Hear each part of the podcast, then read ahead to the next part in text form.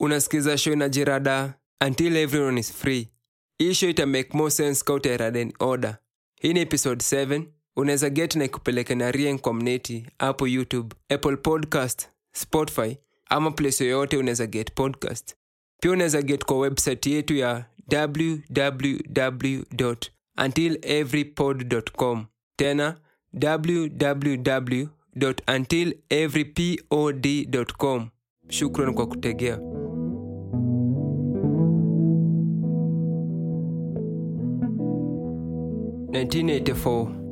enzi za nyayo. Kuna mori amekaa kwa basi nairobi akizidi mpaka arusha na anacheza chini watu wasimrade alikuwa tu anadai kufika airport ya arusha achukua ndege avuke london ndio kuwe salama.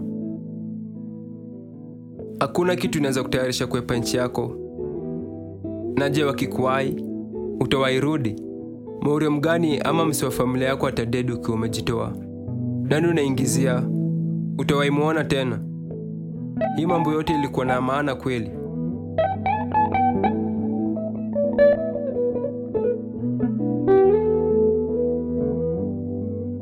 Umjamaa alikuwa ashajibizwa maswali mara mpekse na rende ya moi. Rende yenye kama mpatani kisiasa wanakupoteza. Mara ya fao walimpata kwa ofe yake wakidai wachomelee madokumenti fulani. Aliwatolea lakini hawakuridhika. Mara ya pili nayo walimpeleka nyayo house. Bado hakutosheka na majibu zake. Ya tatu hakuwa na mara ya tatu. Mamorio wake walimshoo akienda nao mara ya tatu hata arudi tena. Mama wa kwake ndio alimwokolea kushika tiko ya ndege teketeke. Ikakuwa ndio hivyo. Ametulia kwa basi akizidi arusha sasa alikuwa anaomba kusundwa na gova ingine juu ya ngori ya kisiasa huku. Jina huu bazu ilikuwa shiraz durani na ngori yake kuandika article kwa the standard. Article yenyewe ilikuwa inadai aje? Eti Piuga Mapinto ni shuja wa taifa. Eti Piuga Mapinto alipiga mboka na kuokolea wa Kenya pekee. Na eti Piuga Mapinto alimadwa. Gava ya Kenya ndio ilimnyuria najua hiyo ngori ilibidi atoke Kenya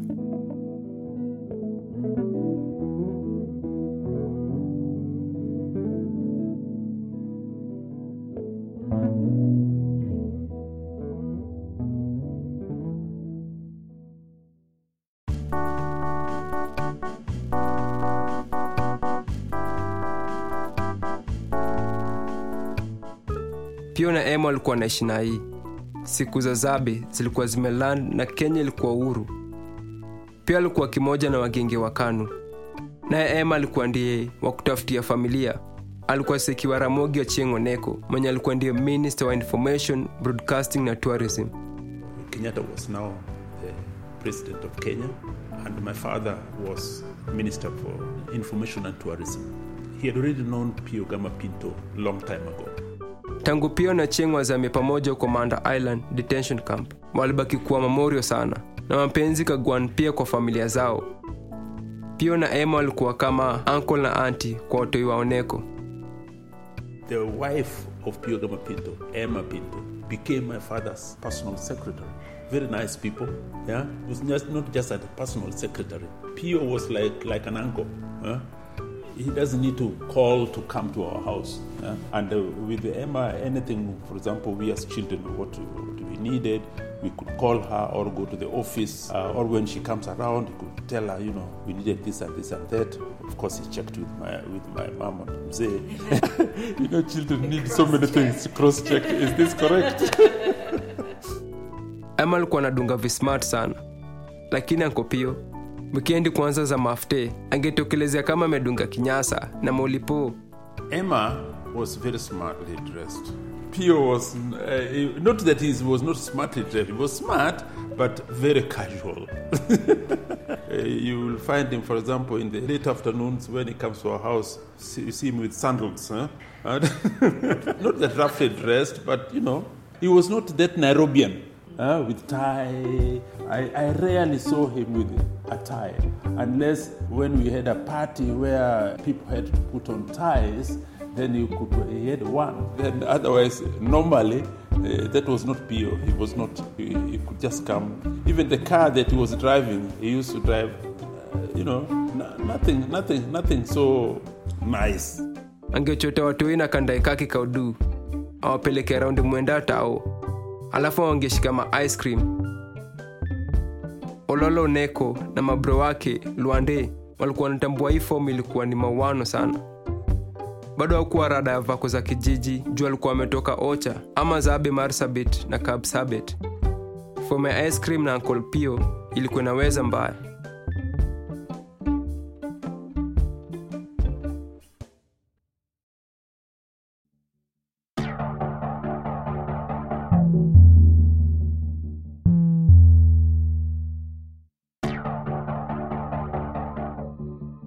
lakini kuna idhaa kabla ya uchaguzi ya kanu na kadu.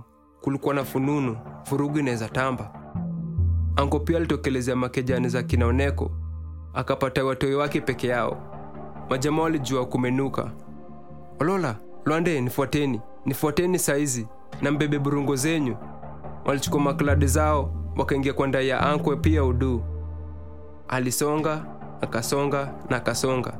Hiyo siku alitua salama na kuru rada ilikuwa kuna wasi wamesikia keja kinaoneko ilikuwa ivamiwe ikiwa na olola na luande ndani na jeshi imejengwa na wanasiasa. Anko pia akawaokolea. Idhe ingine acheng akitishwa maisha. Pia alijiingiza kwa ngori na kusunda acheng mwezi mzima. Juu acheng alikuwa anaboeka sana. Pia na ema walikuwa wanamsunda chini ya mblang'aa kwa ndai yao du wanampeleka kuwatch drive-in movie pamoja kuna maidhaa pinto alikuwa pia anazunguka nchi akishtua wasee wanasakwa na masanse wajisunde hizo siku ilikuwa inabidi kukarada sana. Pia akaendesha ndai yake odu au anatumia njia direct sana. Angepiga machoma kikembakio ya nyuma ni kama anafuatwa.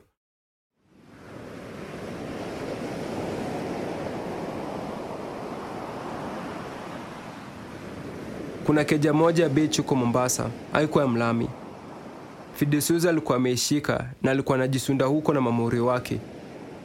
Muri wake mmoja alikuwa mguan masai joseph mrumbi Fiz na pia walikuwa wamegongana kitambo wakiwa pango wakibadilishana bezi ya kudozi kati ya kitanda na chini. Walipatana na joy kwa stage siku moja wakienda ofea pia hapo desai memorial library. Hiyo gedha 1965 hivi joy alikuwa minister wa foreign affairs alikuwa anavuka mombasa akaamua kupitia kwa keja Fizz kuicheki. Alishangaa kupata kuna mseu barizi huko. Ilikuwa pio. Joy aliuliza pio radaki yuko ni gani? Pia kamsho aliletwa huko juu maisha yake iko kwa ngori. Driba zilimfikia za mpango za kumnyuria. Yeye bildad kagia na jedikali juu ya shughuli zao za chini ya maji na gavaa oginga odinga mwenyewe ndio alivukisha pio kutoka nairobi mpaka mombasa usiku na ndai yake pia alikuwa anapanga kuhepa mozambique. Joel mkemba akapasua usikue mleina pio rudi na hii radida kwa safi. Tabonga hii maneno yako ya usalama na mzee ama kwenange ama njonjo. Pia akubonda. kesho yake alirudi nai na train.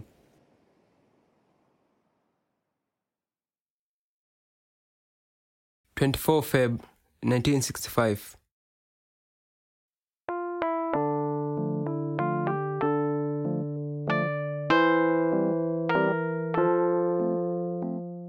ilikuwa weno pia na ema waliingia kwa nda yao mangware. Pia alibeba ema akamdondosha kwa ofe yake hapo njugu alafu akarudi makijani.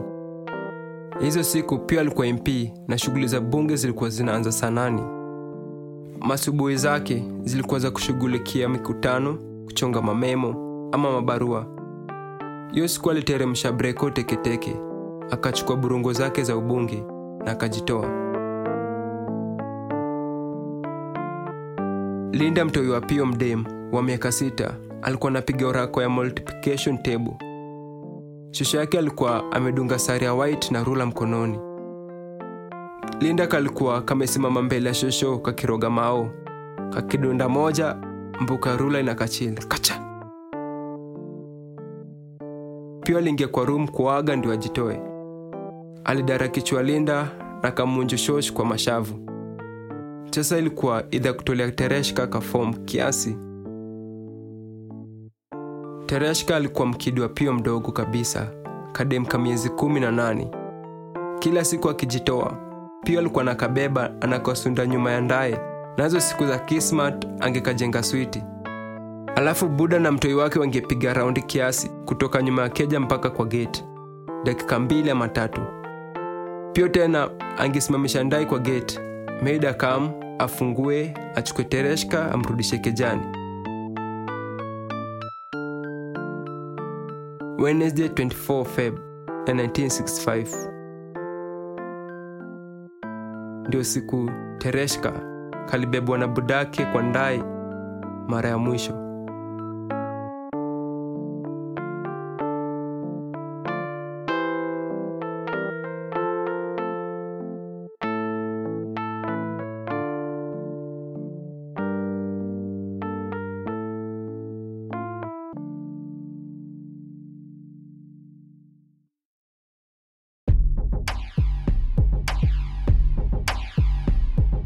Bado Jemrumbi alikuwa makejani hiyo mngwari dakika tano na keja ya Pinto. Alikuwa nanyoa kwa bafu, akasikia anadungiwa tenje. Kuchukua ilikuwa acheng'o neko Acheng alidai pia amevamiwa kejani. Juu yavuke achekirada ni gani, juu ako karibu. Ama alikuwa amedungiwa na madhake akiwa kwa ofe na Acheng. Madhake alikuwa amechachisha design pia amevamiwa ama alijitoa siaka kupeleka Cheng na rada, alafu akaanza kudunga manango za kujiwa na ndai azidi kijani. Ilibidi Murumbi achangamke acheze kama yeye. Alituma dere na mbocho wake moja akina wauso na kudunga, alafu awafuate na ndai ingine. Murumbi alifanya teke akapak ndai kwa baro nje ya keja ya Pinto 6 Lower Kabete Road.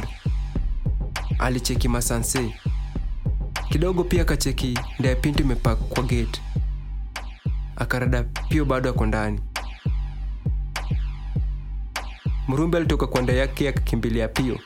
Pio, Pio, rada, uko poa Pio? Rada ni gani? Roeme ilikuwa inagonga. Alicheki ndai ya joi imepaka, ndai ya Pio pia. Aliwapita akaingia kijani apate madhake, watoi na Pio. Madhake akiwa amedunga hiyo sari ya white na macho yake imeingiza njeve mbaya. Linda pia alikuwa bado makejani amegwaya. Pio ako wapi? Emma aliuliza. Ako wapi Pio? Madhake alijibu, bado ako kwa ndaye, amemadwa.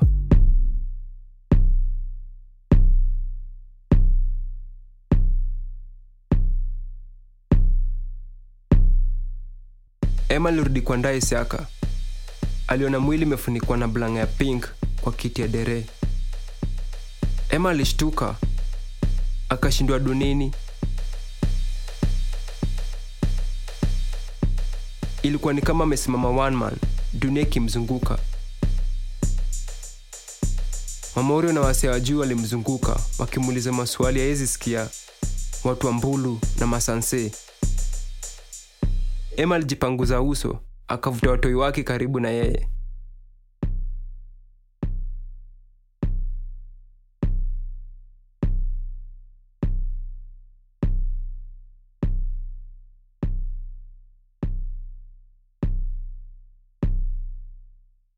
Kuna riba ilikam kwa akili ya Emma. Uchungu ni kama nare kwa kona ya keja yenye mwisho itachoma keja yote. Angekumbuka hiyo riba aliitoa wapi? Labda zile mbuku alikula pia akiwa zabe manda. Hizo mwaka ine pia akiwa manda. Emma alikula mbuku sana kuelewa huyu mjamaa alikuwa amemwoa, kuelewa mbona alikuwa anapigania nchi isiyo yake hivi, nchi nyi sasa ilikuwa ishamgeuzia. Nare kejani ilikuwa rangi ya joto. Emma alienda kwa mlango ya nyuma akapata nari kubwa imewaka. Mamorio wawili wa Pio walikuwa wanarusha bidhaa kwa nari. Wote walikuwa mamorio wamepiga mboka na Pio, walikuwa na rada. Pio alitumia bedroom yake kama ofee, na huko ndani kulikuwa na riba za chini ya maji, riba zenye zingeshikwa zingeingiza wase wengi kwa ngori dunia mzima. Walirusha kila kitu kwa nari bila hadi kuuliza Emma. Kuanzia sasa, Emma alibaki tu na chenye alikuwa amejisundia kando kwa memories. Kila kitu ingine ilikuwa imeishia, pia alikuwa ameishia. Kuna gidhaa Emma alikuwa amekaa sito, baada ameshtuka. Fidosuza na Joy Mrumbo wakiwa kando yake, mwili wa Pio ilibebwa na mtu mbili kama imefungua blanga ya pink mpaka sito.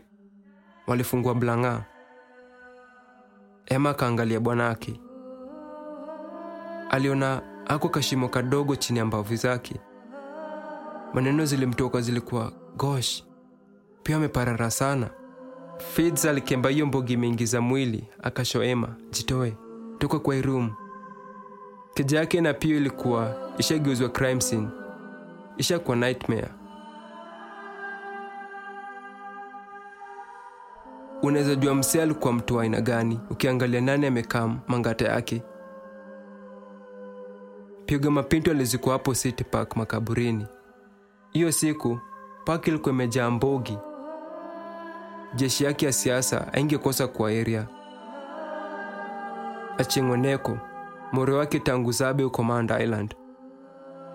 Bildad Kagia wa tangu siku za kupin jeshi ya mamao michuma kwa fore. Oginga Odinga more wake wa sana kwa gava wenye walipigania Kenya pamoja kuifanya nchi ya usawa.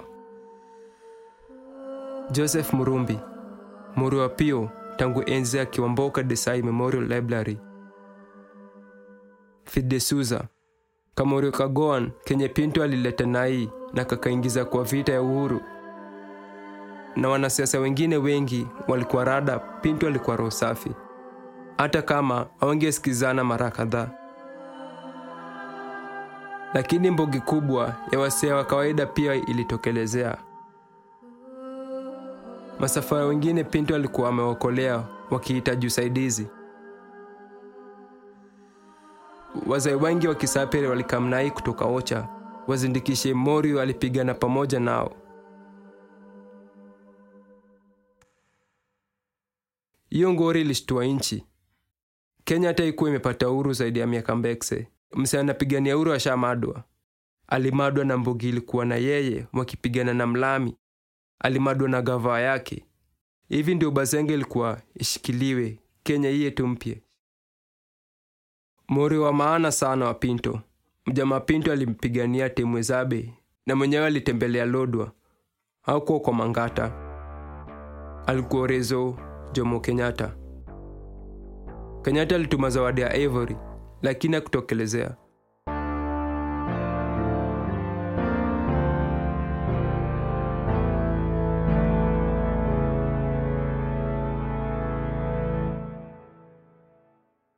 Nani alinyuria pyoga Mapinto? Jibu hii swali ilikuwa inajulikana, lakini haijulikani.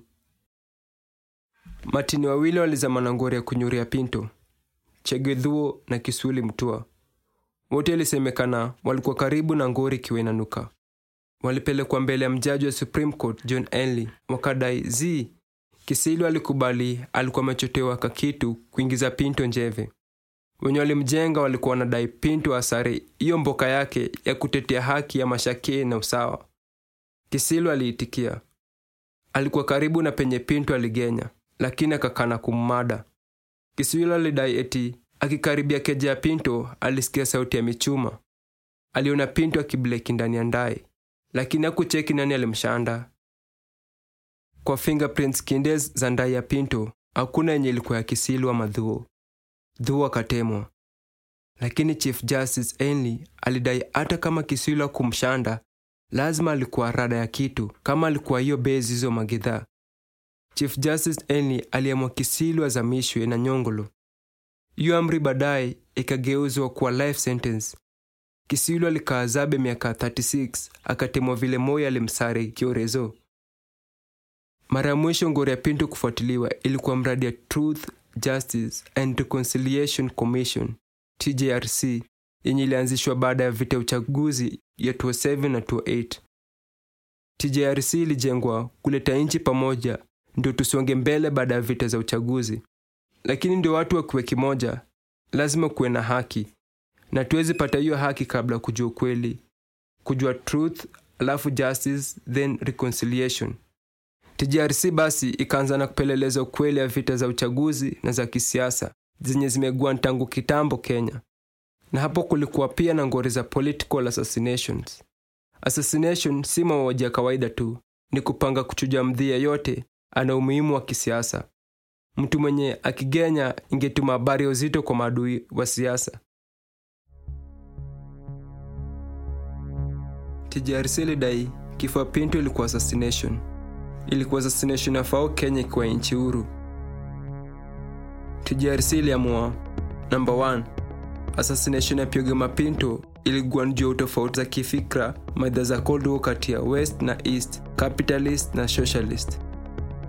Namba 2 Kisilu Mutua zikahamishwa, haikuokolea sana kutambua nani alituma na Pinto Amadwe. Namba 3 Kisilu na Dhuo waliangushiwa ngori, ndio wenye walitumana pia Madwe wajisunde. Namba 4 Gava ilihusika kunyuria Pioge Mapinto lakini mpaka TJRC haikuweza kupeleleza fiti kabisa. Mbona?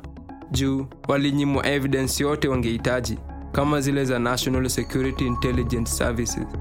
Gava na riba zinaweza kuwa msema kweli kwa assassination ya Pioga Mapinto. Niyo kweli inaweza saidia familia ya Pinto kupata haki. Niyo haki inaweza leta upatanisho, lakini Gava ilibonda gava ikupatiana Commissioner ya document kadhaa zenye zingesaidiana na investigation kama archives na national security intelligence service. Lakini vako ya gava ya kunyamaza kuhusu kifo ya pinto na bidii wameweka kuhakikisha wengine wasivute rada kuihusu hizi ni vitendo zinabonga na nguvu kushinda maneno. Kama kukuwa na vitu za kuficha mbona gava ikupea tjrc document zenye walihitaji? Unaweza jua gava ina siri ya kuficha wakianza kumnyamazisha wasi wanabonga ukweli. Kuna mjamaa alijaribu kubonga ukweli kuhusu pinto. Huu mjamaa alikuwa shiraz durani nani juu alijaribu kubonga ukweli kuhusu pinto. Ndio maana alikuwa kwa basi akivuka arusha. 1984 alikuwa one man na uoga alitamani tu aweze kufika london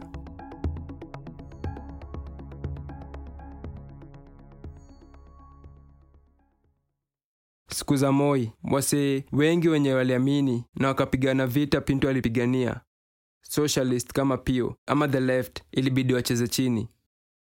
Vuguvugu vugu kama Mwakenya na December 12 movement walibidi kujipanga chini ya maji wasitambulike na gava ya watiaji. Hizo siku kulikuwa na masanse wakisirisiri kila mahali. Ungetaka kubonga riba piga mapinto hadi kwa mat juu labda mtu angekusikia alafu ushtukie unatembelewa na mabisi kejani. Hiyo idhaa Shiraz Durani alikuwa anapiga utafiti ya projo ingine akiwa Laibu, akagongana na mbuku ya Ambu Patel inaitwa Piga Mapinto, Independent Kenyans First Matter. While looking for some material on it, I came across this book uh, by Ambupai Patel, Independent Kenya's First Martyr, Pio Pinto. And that really had a great impact on me, not only in terms of Pinto, but the politics of Pinto and what was going on. Shiraz aliisoma ikambamba vinoma. Alikuwa amesikia jina ya Pinto, lakini hakuwa na rada riba yake. This book really came as a shock to the system that this was something totally ignored and not known by many people. And yet, this was a book sitting in the library. Shiraz alijishughulisha sana na vuguvugu ya chini ya maji ya kubondea serikali ya utiaji ya Moi. Alielewa ngori ya kueleza riba kama Pinto, lazima ingeishia na kumzamisha ama kummadisha. Lakini hii ilikuwa idhaa, vuguvugu ilikuwa inapungua mioto, morali ilikuwa chini, mbugi za upinzani zilikuwa zinatenganishwa, viongozi nao pia walitenganishwa na wangechapiana. Now, around that time in 82, at the time of the coup, a lot of people of the December 12th movement were either arrested or uh, had to go into exile. And that broke a lot of linkages in the organization. Kwa hivyo Shiraza akamwa mbaya mbaya, aliamua jichoche angalau onyeshe nchi the left bado ilikuwa uhai upinzani bado ilikuwa hapa aliamua kufanyaje aliandika ka article kuhusu piogama pinto At that stage, I also decided that perhaps I need to come out a little bit into the open, send it to the Standard, a number of articles, starting with Pinto, to highlight the fact that the left was still alive, that Pinto was one of the leaders who was ignored, and hopefully, if it goes out in my name, we will start connecting with people who were in different cells of December 12 movement. The Pinto was in two parts, and they put a lot of pictures, and it got a big uh, splash. tunajua kitu ilitendekea shiraz vile article lilitokea, ilibidi aepe nchi yake uk ndio walimkubali kumsunda kwao yeye lilijua ametoroka kwao juu ya kuandika kuhusu piga mapinto So why should I now stop writing about him now that I'm out of the country? I lost everything that I had there, and so I continued writing. And one of them was setting up the Vita books because nobody else was interested in publishing things on Kenya. shiraz alizidi kuandika. Alizidi kuokota documents interviews na emma. Aliokota barua zenye pia alikuwa amechongewa. Articles na memo zilikuwa zimechorwa kumuhusu na wenye walikuwa wamemtambua. Miaka kinde alizidi kuokota. Miaka mbao miaka salasa alifanya hii shughuli karibu miaka 40 2019 shiraz durani alituambuku piogama pinto kenyans and sang mata. Alafu 2020 mjuni wa shughuli za mtaa madhari alikuwa anachambua kwa laibu ya ukombozi huko jiji. Alikuwa amesikia jina ya pinto lakini hakuwa na rada riba yake. Alisoma ikambamba vinoma sana jina Junior ni stoneface bomba. Au mengine yamepita. Hey, hey. sawa april tumefika mwisho. Mhm. Ah, hii imekuwa joni tumetoka mbali. Najaribu kufikiria siku ya fao yenye tulianza hii maneno.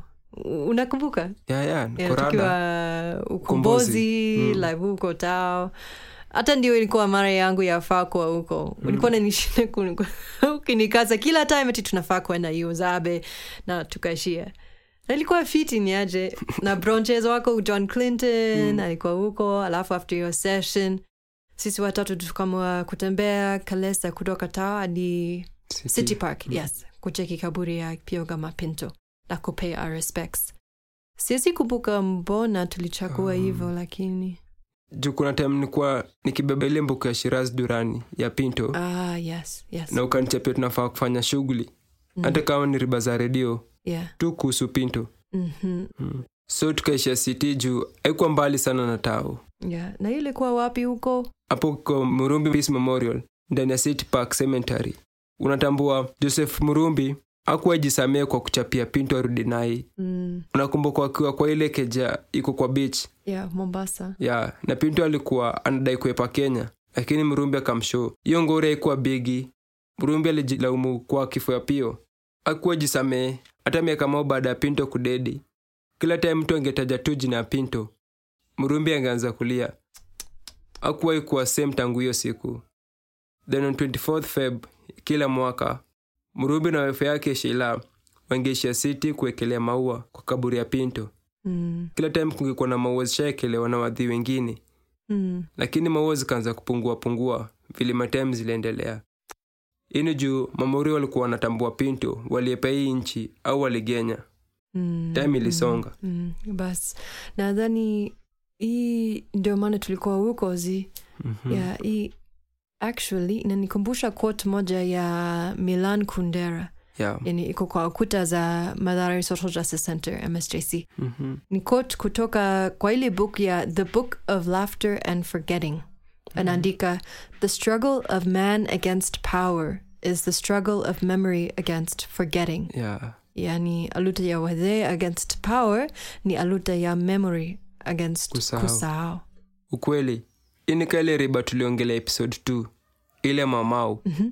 istio ikisafishwa ikuwa sanitiziwa na istio inakuwaji sanitized?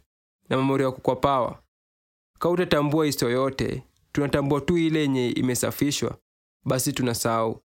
Na hivyo ndio wanashikilia pawa Mhm, kabisa. So kwa mfano kichekiri bamamau bashoni yake yenye imesafishwa inatuchapia ti walipigania uhuru against mabrito Mhm, alafu mabrito akasepa mhm. kenya ikakuwa uhuru kumaanisha walishinda. Okay. Lakini ile historia ya maumau yenye jasafishwa inatuchapia mamau wa kupigana tu na mabrito walipigana na kumadama home guards pia. Mm, wakabitika na kumadama chief. Mm, pia waafrika wenye walikuwa kwa position za power na mabrito mm, ile version unsanitized mm-hmm. pia walipigania mashake pia na wakuwaiwaiwa hizo mashake. Mashake zilienda kutoka kwa mkono wa lami tu mikono za weusi. Ana venye mali natolewa kwa ardhi haikuwabadilika Sa, okay so tukitumia hiyo mfano yako Mhm. tukisahau kenya maomao walipigania basi wale wenye wako kwa power Mm. wale ma elite wakituchapia eti kenya iko independent okay na tunafaa kushukuru maumau kwa kutupea hiyo independence basi tunafaa kuwashukuru. Badala ya kupoint fingers kwao na kuwashozii. mm-hmm. ma nyi ndio mahomgad wa new. Eh, walipigana against mamorio kaa nyinyi. Mhm, na tunatambua uh, kupigana against watukaa nyinyi. Mm. nyinyi si leaders wetu. Mm. nyinyi oppressors wetu. Mm-hmm. nyinyi madui wetu. Mm. na hiyo ni powerful sana. Ukweli. Na hii kukumbuka au kujua ukweli inaweza onekana kaa kitu kidogo. Venye mamori wengine wanaweza sema naweza kula uelo uelo itanilipia rent. Lakini unafaa kutambua hii kukumbuka na uelo ni foundation ya uhuru zote huwezi piga step yoyote mbele kwa hii liberation. Ka ujatambua iti uko oppressed. Aha nichapie sasa. So inanipelekwa ile story nilikuwa natembea mtaa siku fulani nilikuwa nimetoka kwa session hapo msgc mm. nikielekea mtaani. Mm, so kupita hapo kwa base ya kwangu napata ma- majamaa wamebanju mbaya sana. Ni kama wamekabashi hivi celebration kiasi. Emi kutokea tokea hivi naitwa hey, stoneface hebu kama hivi chekirada ile kusongelea songelea na get Eh, so nabanjuka tuju politician amewapatia mkoi na mitungu za kutafuta waba. uh-huh. so amebambika mbaya sana. Hiyo na nice na feel. So mi nikauliza tu simple question msee. Uh, instead of si wasee kubambika um, tungefaa kuuliza huyo msee uh, huyo politician hii waba yenyewe tunaenda kutoa wapi? Ni kama tu ametuongezea another oppression unaona ametufanya tuna concentrate kwa effect badala the cause tunafaa kujua ni gani. Mm, so imekuleta hizo riba zangu hapo kwao. Pia ni watu wamekuwa brainwashed kidogo. So they don't even wajui chochote. So waliona ni- mi ni kwa against uh, rada ya kwao. Uh, eh, so hapo nilipata mabeatings kibao. Eh, Ah, kabidi ni mi nimecheza safe nikijiondoa. Yeah. so hiyo. Ndo mi nilishughulika na kwangu pia. Yeah.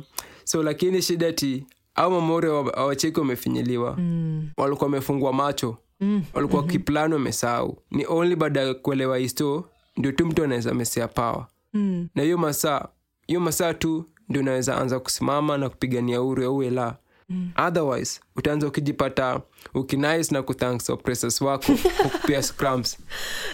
Crumbs Yeah. yeah. hii ni point moja muhimu. Kukumbuka vene tunaiongelea hapa at least kukumbuka kisiasa yani political memory. Mm-hmm. sio passive process.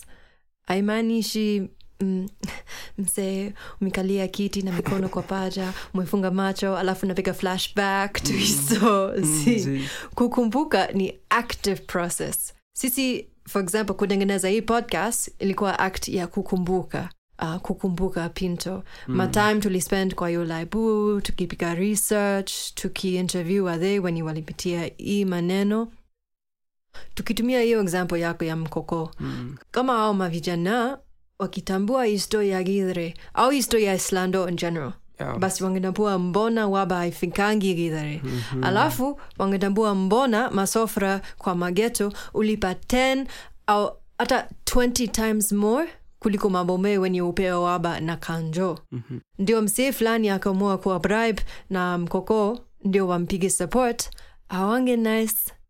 Wangamtemea mate kwa uso. Na yes.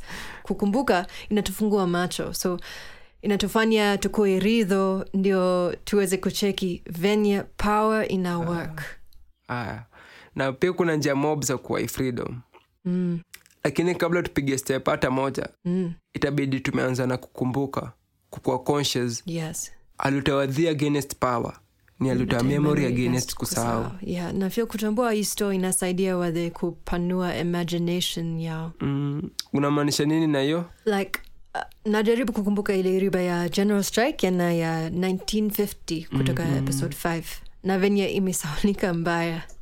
Like for example ukichapiana na wadhe ukiwashow tunafaa kuorganize au to resist ama tufanye kitu tungine watakuchapia oh kwani utambui hii ni kenya. Hii gova iwezishindwa yeah.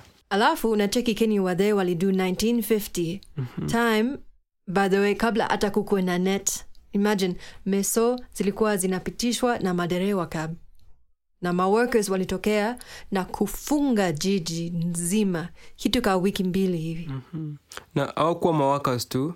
Mosi hiyo mraia ilikuwa wadhi hawana hata wera. Ah, yeah, by the way. Mm, hawana mashake. Afrika walikuwa naishi islando mm. maoutcast wanai waliekelea jiji yote a standstill. Yes kabisa.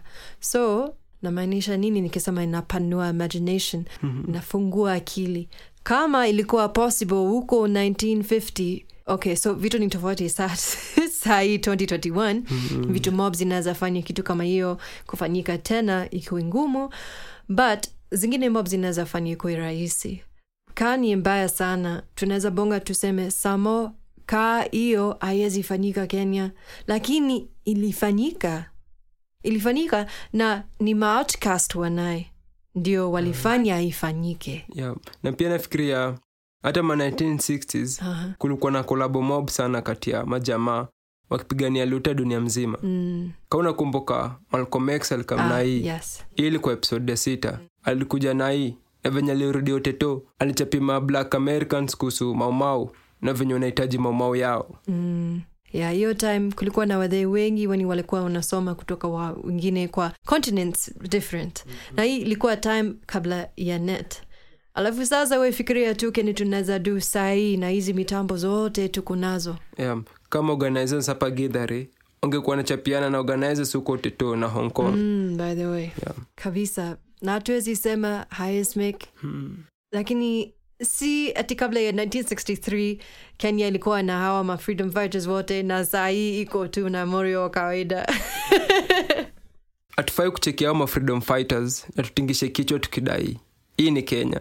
Mm. ni kama ilikuwa inafaa kwa hivi ni kama kwa mkenya namaanisha kukosa uhuru zi ni opposite. Hata kabla kenya kuwe nchi kutoka wakati kulikuwa na wasee au kwa uhuru bado kulikuwa na wasee walikuwa wanapigania hiyo uhuru sisi ni watoto wa freedom fighters. Mm. si maumao pekee waliingizia michuma kwa misitu na wakamwaga damu juu ya nchi hii.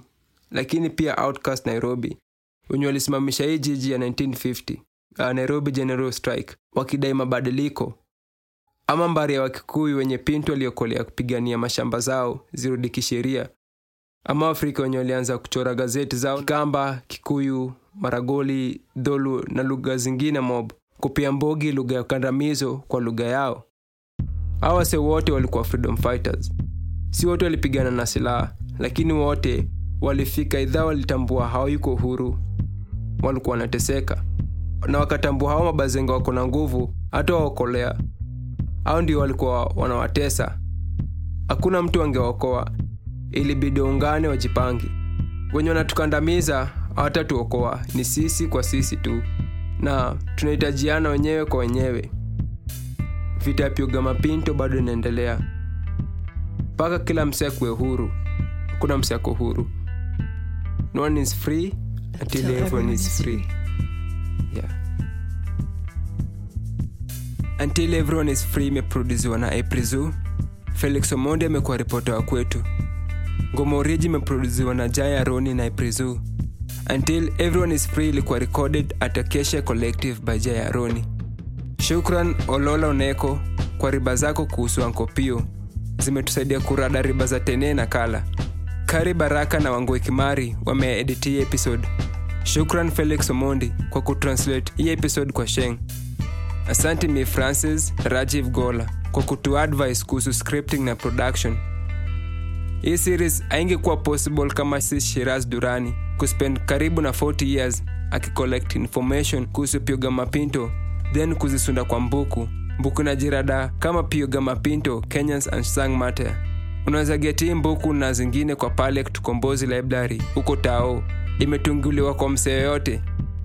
Shukran kibao kwa kimani waweru na nicholas mwangi kutuwelki na kutuhost. Tukispend time kibao researching tukiandika tukitranslate kwayo space yao. Na before tukafunge ya muhimu ni shukran linda gamapinto na emma gamapinto kwa hiyo time mlituwai naitwa stoneface bomba nimekuwa host. Na nashukuru kila msee alimake possible kuensure hii podcast imekuwa available. Wasi wote wamepush in and out wasi wote wameswet kuensure tumepata the real history kama wakenya kurada wedhe inchi ilienda rong kurada watiaje mamblei na wai nchi manzie shukran pia kwa kina calvo calvo gola. Pia na shukrani sana kama ito koki kuadvise wasi wengine hapo kando kama watoi kuunderstand historia yao. Manze god wabless sana. Tukaetu rada manze tukue radicalized no one is free. Until everyone is free. Yeah